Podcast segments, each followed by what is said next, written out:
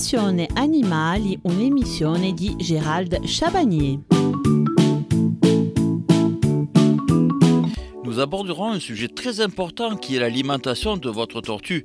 Aujourd'hui, nous comprendrons comment fonctionne une tortue dans son alimentation et dans son milieu naturel pour bien la nourrir en captivité.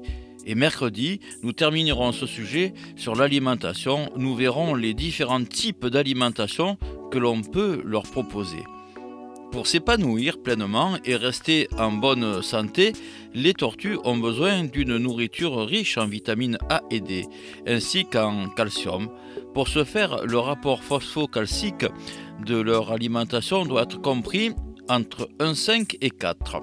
Une alimentation mal adaptée peut engendrer des carences susceptibles de provoquer certaines maladies ou des malformations, voire la mort du reptile. La nourriture doit être distribuée quotidiennement en petites quantités. Les tortues vivant à l'extérieur peuvent subvenir elles-mêmes à leurs besoins si leur enclos est correctement aménagé et en adéquation avec leur environnement naturel. Les tortues d'Hermann en captivité sont bien souvent mal nourries, par excès ou par non-connaissance des principes de base, et bien souvent en voulant bien faire. La bonne conduite de l'alimentation est une des bases de leur maintien en captivité. Pourquoi une bonne alimentation de la tortue d'Hermann est indispensable? Alors il faut se rapprocher le plus possible de leur mode de vie naturel. Ainsi, dans la nature, nos tortues d'Hermann vont se nourrir principalement de mauvaises herbes et de temps en temps des fruits qu'elles vont rencontrer sur leur passage. C'est en raisonnant comme cela que l'on comprend naturellement qu'une tortue ne mange pas tous les jours des fruits tels que les melons ou des pastèques que l'on ne rencontre pas dans son milieu naturel. La carapace des tortues nécessite énormément de calcium pour sa croissance. Les aliments que choisit la tortue dans la nature sont riches en calcium, ainsi ses besoins sont couverts naturellement. En captivité, la tentation et la gourmandise vont primer sur les besoins. C'est donc au propriétaire de faire ce choix pour elle. C'est ainsi qu'on se rend compte que l'image de la tortue mangeant de la laitue et des tomates est fausse et même dangereuse.